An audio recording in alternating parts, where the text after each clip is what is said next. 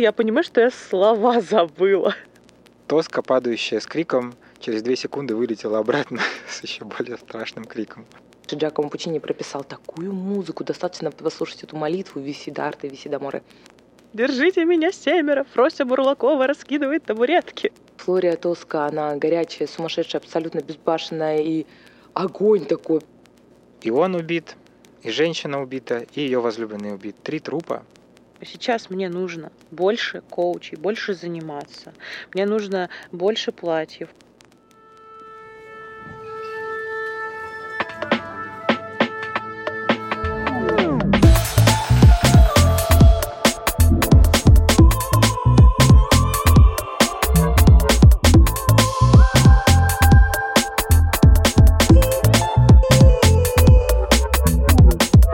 Всем привет, с вами я, Дмитрий Хмедулин. Я Лена Ленская, мы рады вновь приветствовать вас в нашем подкасте «О как опера». Здесь мы рассказываем о том, почему опера это классно, интересно и далеко не так недоступно, как принято о ней думать. Тем более для нас, россиян. Все-таки я продолжу настаивать на том, что вклад нашей страны в развитие оперного искусства неоценим. Я даже и не буду с тобой спорить, просто потому что твоя оценка объективна. Поясню.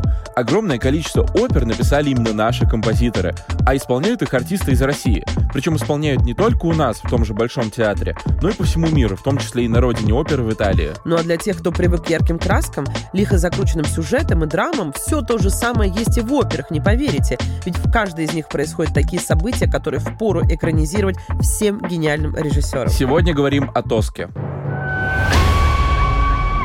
С Тоски, как я уже рассказывала, началось мое знакомство с оперой, и дело тогда закончилось позором. Я ничего не поняла и уснула.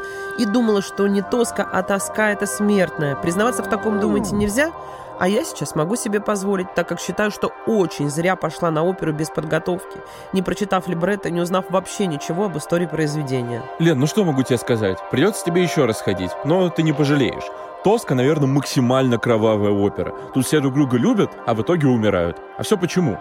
Потому что женщина влюбилась не в того мужчину и недооценила его врагов. В общем, какой тут можно сделать вывод? Влюбляться в оппозиционеров всегда было опасной затеей. Согласна. А давай пока узнаем у студентов московских вузов, что они знают про эту историю.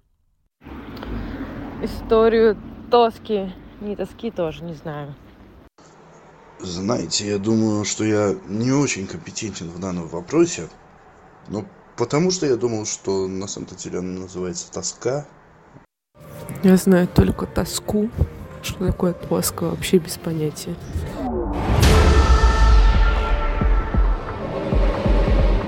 Вообще, Тоска — это фамилия итальянской певицы. Автором этой трагедии стал Джакомо Пучини.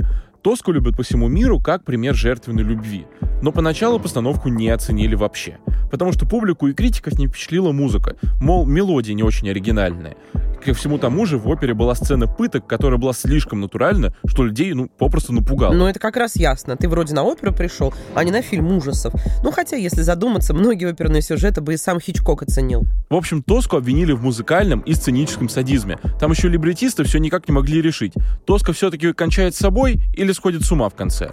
Решили остановиться на эффектной сцене самоубийства, которая, кстати, сыграла злую шутку с несколькими исполнительницами роли Флории Тоски.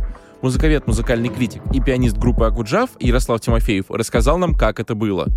Очень часто в театрах, ну, всегда в театрах, если Тоска прыгает по-настоящему, а в большинстве постановок прежних времен было так, то, конечно, внизу под замком ставится такая кровать или батут с пружинищей поверхностью, чтобы смягчить падение, чтобы не было травм. Это все хорошо отработано в театральной машинерии. И вот однажды значит, пьяный техник сцены подкрутил батут слишком крепко, и, значит, тоска, падающая с криком, через две секунды вылетела обратно с еще более страшным криком. Премьера оперы «Тоска» в Риме прошла с огоньком, ярко. В зал нагрянула полиция, это как кто-то сообщил, что в зале бомба. Но это ладно. Более интересная история вот какая. Публика, пришедшая на премьеру, была дико недовольна, что спектакль начался вовремя. Оказывается, раньше было принято опаздывать в оперу. А тут дирижер ровно по графику взмахнул палочкой, все началось, Но в итоге народ вынудил артистов и дирижера переиграть все сначала, когда уже все усядутся на свои места. Но это, конечно, наглость. Вот в наше время это представить сложно. Во всех театрах, в том числе, конечно же, и в Большом, есть строгий театральный этикет. Кто не успел, тот опоздал. Попробуйте пролезть на свое место, когда опера уже идет. Вас просто испепелят. Ну ладно, бог бы с ним. Сейчас мы расскажем вам, из-за чего столько драмы. И в прямом, и переносном смысле.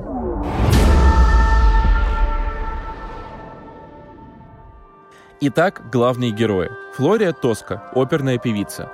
Марио Кавардосси, художник-вольнодумец. У них любовь. Барон Скарпия, шеф римской полиции, который также влюблен в Тоску. Чезаре Анжелотти, бывший консул Римской республики. Анжелотти бежит из тюрьмы и прячется в храме, который расписывает художник Марио Кавардоси. Следы беглеца находит шеф полиции Скарпио. Он предполагает, что его соперник Кавардоси помогает укрыться Анжелотти. Так оно в принципе и есть. Так как Анжелотти найти не удается, шеф полиции арестовывает Кавардоси и жестко его пытает. Тоска, которую в это же время пригласили дать показания, внезапно слышит ужасные крики своего возлюбленного. Она сдает беглого Анжелотти, чтобы спасти своего парня. Но Кавардоси проклинает Тоску за предательство. Скарпио отдает приказ казнить Кавардоси, но предлагает Флоре Тоске отдаться ему в обмен на жизнь ее возлюбленного. Тоска для вида соглашается, но в момент начала близости достает кинжал и убивает. Но коварный итальянец даже с того света ее переиграл. Обещав, что на казни будут использоваться холостые пули, чтобы казнь была ложной, свое слово не сдержал. И Кавардоси в итоге убивают по-настоящему. Тоска сходит с ума и, уходя от полиции, которая хочет ее задержать за убийство Скарпио, бросается с крыши замка вниз.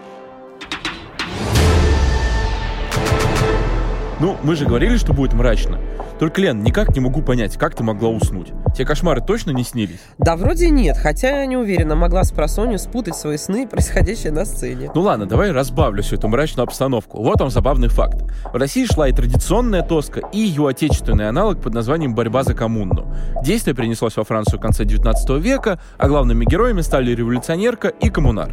В нашей стране вообще достаточно интересно и своеобразно относились к авторам Тоски. Например, автора пьесы, по которой было написано либретто для Тоски, Виктория Сарду Салтыков-Щедрин называл паразитом из Франции. Ладно, Салтыков-Щедрин тоже человек был своеобразный. Хочу вернуться к Тоске. Мне кажется, что Флория Тоска это такой яркий персонаж, что артистки, которые исполняют ее партию, должны быть к ней очень сильно эмоционально привязаны.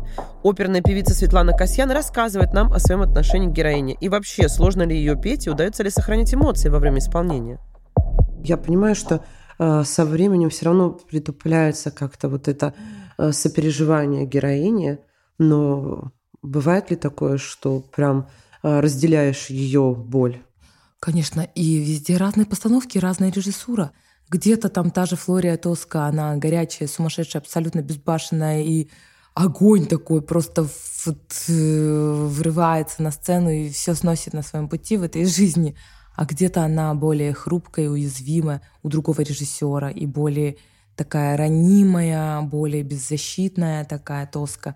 Это уже зависит от э, трактовки той или иной постановки, вот, ну, вот, как, как, какой ее видит э, режиссер в своей постановке. Это как вот, допустим, Татьяна в Евгении Онегине у знаменитого режиссера Чернякова, Дмитрия Чернякова. То есть э, у кого-то она такая очень яркая, у него она более такая э, со своим внутренним миром такая. Ну, ну это в зависимости от э, режиссуры. А можно не согласиться с ней? Конечно, можно. Э, я уже не помню, в каком городе, в какой стране мира. А режиссер на первой же репетиции мне сказал, вот у нас Тоска будет такая дурочка, глупенькая, которая скачет, там что-то всех выдала, и вот как вот Анна Нетребко говорила, я не люблю эту роль. Вот, видимо, она в такой трактовке как-то когда-то увидела, пока вот не знала э, всей глубины масштаба этого персонажа. Я прочитала и первоисточники, и все книги, все нашла, и всю историю в Риме, когда готовила эту оперу, прошлась по всем этим источникам, где все это э, происходило, Палаццо Форнезе, Кастель Сант'Анджело, э, ну, все, все эти места, где все это и было на самом деле в реальной в реальности, на реальных событиях основано. И я стала спорить с режиссером, я говорю, она не может быть такой, э, потому что это совершенно другой персонаж. Это э, девушка, женщина, которая выросла в приюте, э, сирота, которая с детских лет за свое место под солнцем прям заслуживая каждый шаг, там, этот успех и очень непростой путь пройдя, и все эти сложности.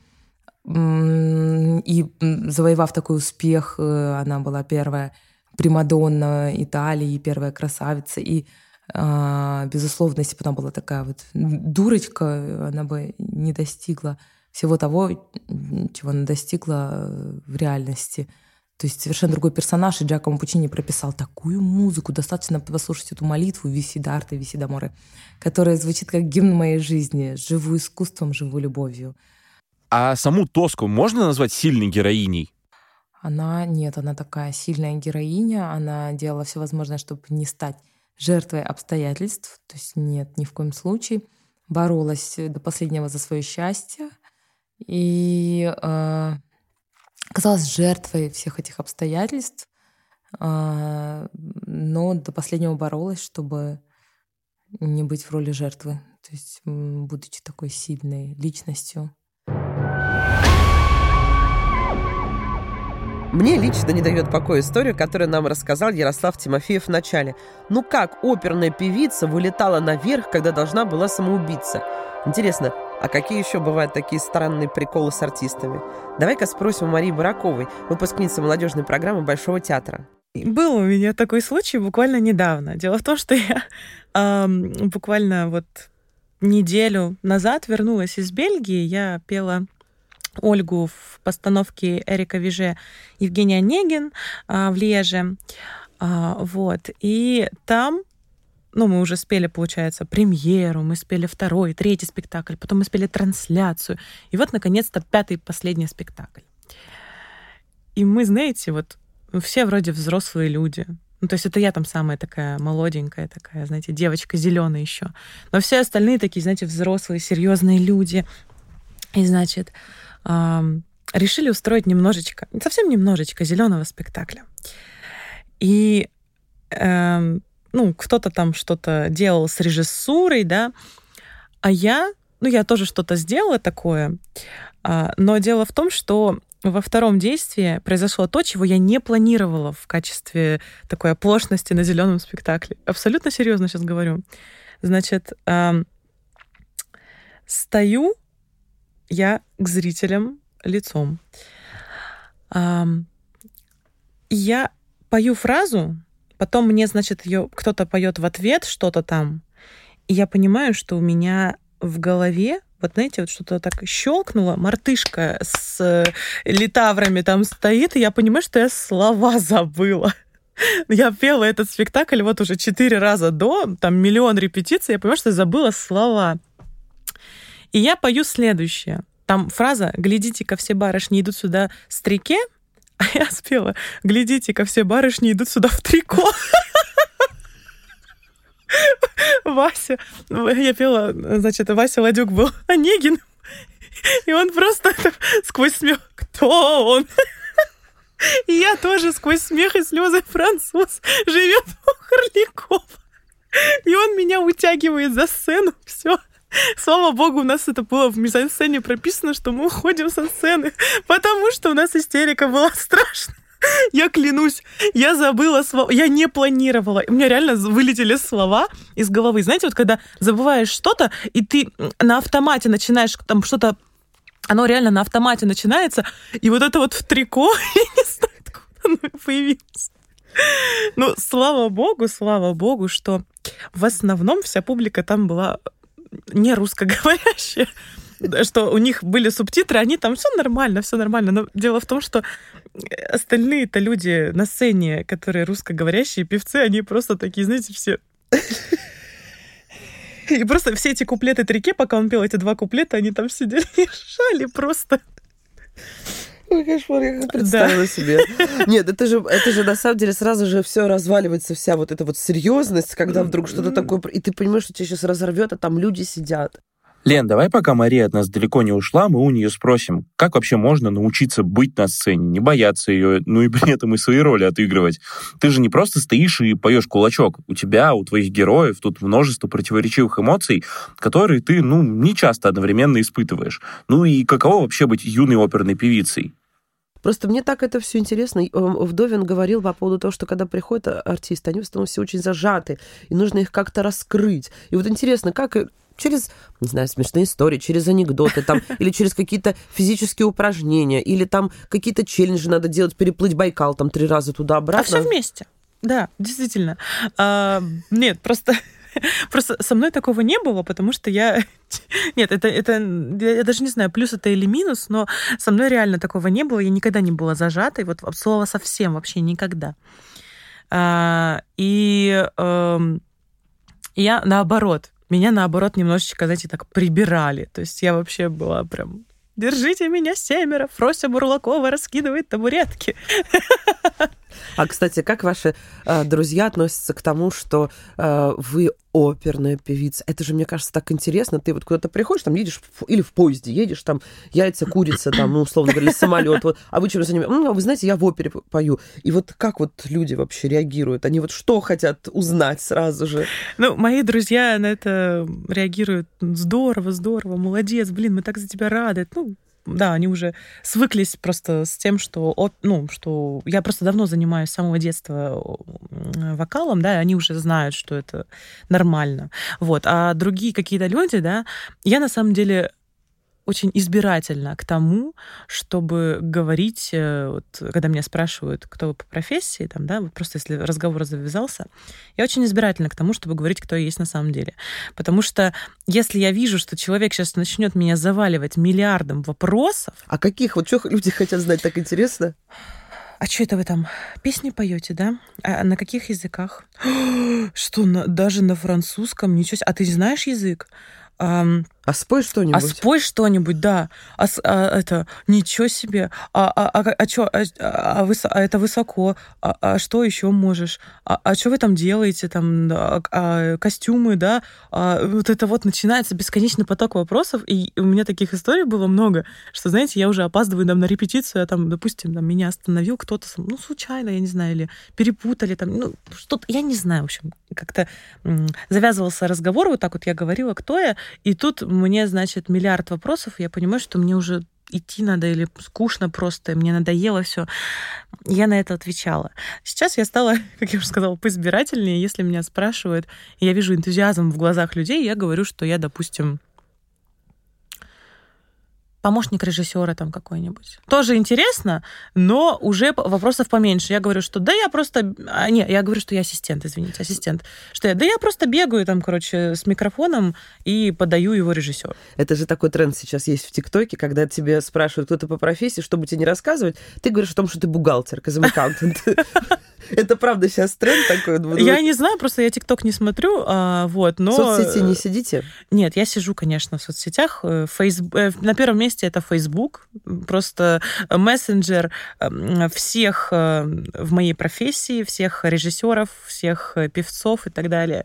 Раньше не сидела, честно. Раньше сидела ВКонтакте и в WhatsApp, все, больше нигде. А потом как-то ВКонтакте вообще не захожу. WhatsApp, да, конечно, а Facebook стал на первом месте. Теперь общаюсь исключительно вот там. А зачем вообще люди идут в оперу? Мы как раз рассказываем, зачем молодым людям слушать и смотреть. Но в чем профит именно учиться на оперного певца? Мне хочется понять, вот у меня тут даже написано, что самое привлекательное в том, чтобы быть оперной певицей. Это гонорары, образ жизни, статус, удовлетворение каких-то личных амбиций. Ну, потому что, извините, есть работа намного попроще, там, где не надо ногти там укорачивать, там, где не надо соседей будить, которые тебе стучат. Платье покупать за 100 плюс тысяч. Кому? Ну, себе. Зачем? Как это? Ну, когда какие-то... Кон... Ну, понятно, что когда контракты, это костюмы шьются, но когда какие-то концерты, это же наши личные платья. А, и ты Конечно. не можешь выйти в, в чем-то таком... Нет, можно выйти в платье за 10 тысяч, можно выйти, не знаю, там... Э, можно выйти в чем угодно. Понимаете, это вопрос того, что когда ты, допустим, поешь а, какой-то концерт там, в доме-музее, это одно дело. Там, да, действительно, можно выйти в платье буквально за полторы тысячи из секонд-хенда. Но когда ты поешь, допустим, сольный концерт в большом зале зарядья, на публику, там, да, на полный зал, если вот пандемии бы сейчас не было, была бы стопроцентная рассадка, вот просто полный зал, все люди пришли только ради тебя, и ты должна сменить за целый концерт, там, допустим, два, ну даже иногда три платья. Но это должны быть соответствующие платья, потому что свет, э, зал, э, там, да. И ты ну, не можешь быть одет хуже публики. Конечно. Они же пришли на тебя, а не ты на них. Ну, это, это само собой разумеющееся. Не знаю, мне почему-то представляется, да, что когда, эм, когда ты переходишь там из одного, скажем так, певческого ранга в другой, да, ставки повышаются. То есть должны повышаться твои, э, скажем, траты на себя. То есть, да, бо, че, там, допустим, вот я выиграла конкурс Чайковского, да, сейчас, э, там, и выпустилась из молодежной оперной программы. Сейчас мне нужно больше коучей, больше заниматься. Мне нужно больше больше платьев, ну, потому что в старых петь уже, ну, как-то вот сколько, сколько уже два года, допустим, отпел в платье в одном, да, ну, уже дальше как-то, ну, такое, знаете, не знаю, наверное, негласное правило, что дальше уже все, надо как-то либо в утиль, либо перешивать и так далее. Там а потом больше коучей, там это за собой следить, там, да, потом а, всегда э, не знаю, ну, беречь себя, знаете, даже с точки зрения, что а, там либо э, постоянно ездить на такси, либо а, машину купить, да, а, чтобы всегда оставаться все-таки вот как раз-таки про беречь себя, что в тепле всегда оставаться, в уюте, что все всегда с тобой, ну и так далее. Вот. Но из, из таких более профессиональных прихотей я говорю, что это какие-то платья, это коучи, а, это а, ноты, ноты, вот, кстати, ноты. Кто-то из моих коллег говорит, планшет никогда в руки не возьму. Не буду я петь по этому, значит, э, по этому планшету вонючему. Да, вот мне только нужны бумажные клавиры, а они ведь достаточно дорогие, они ведь стоят от трех с половиной тысяч и может доходить до восьми, до десяти тысяч, смотря какое издательство смотря э, сколько э, самих э, книг, например, вот опера э, Семирамиды, да, Ан, Россини, она э, идет в двух клавирах.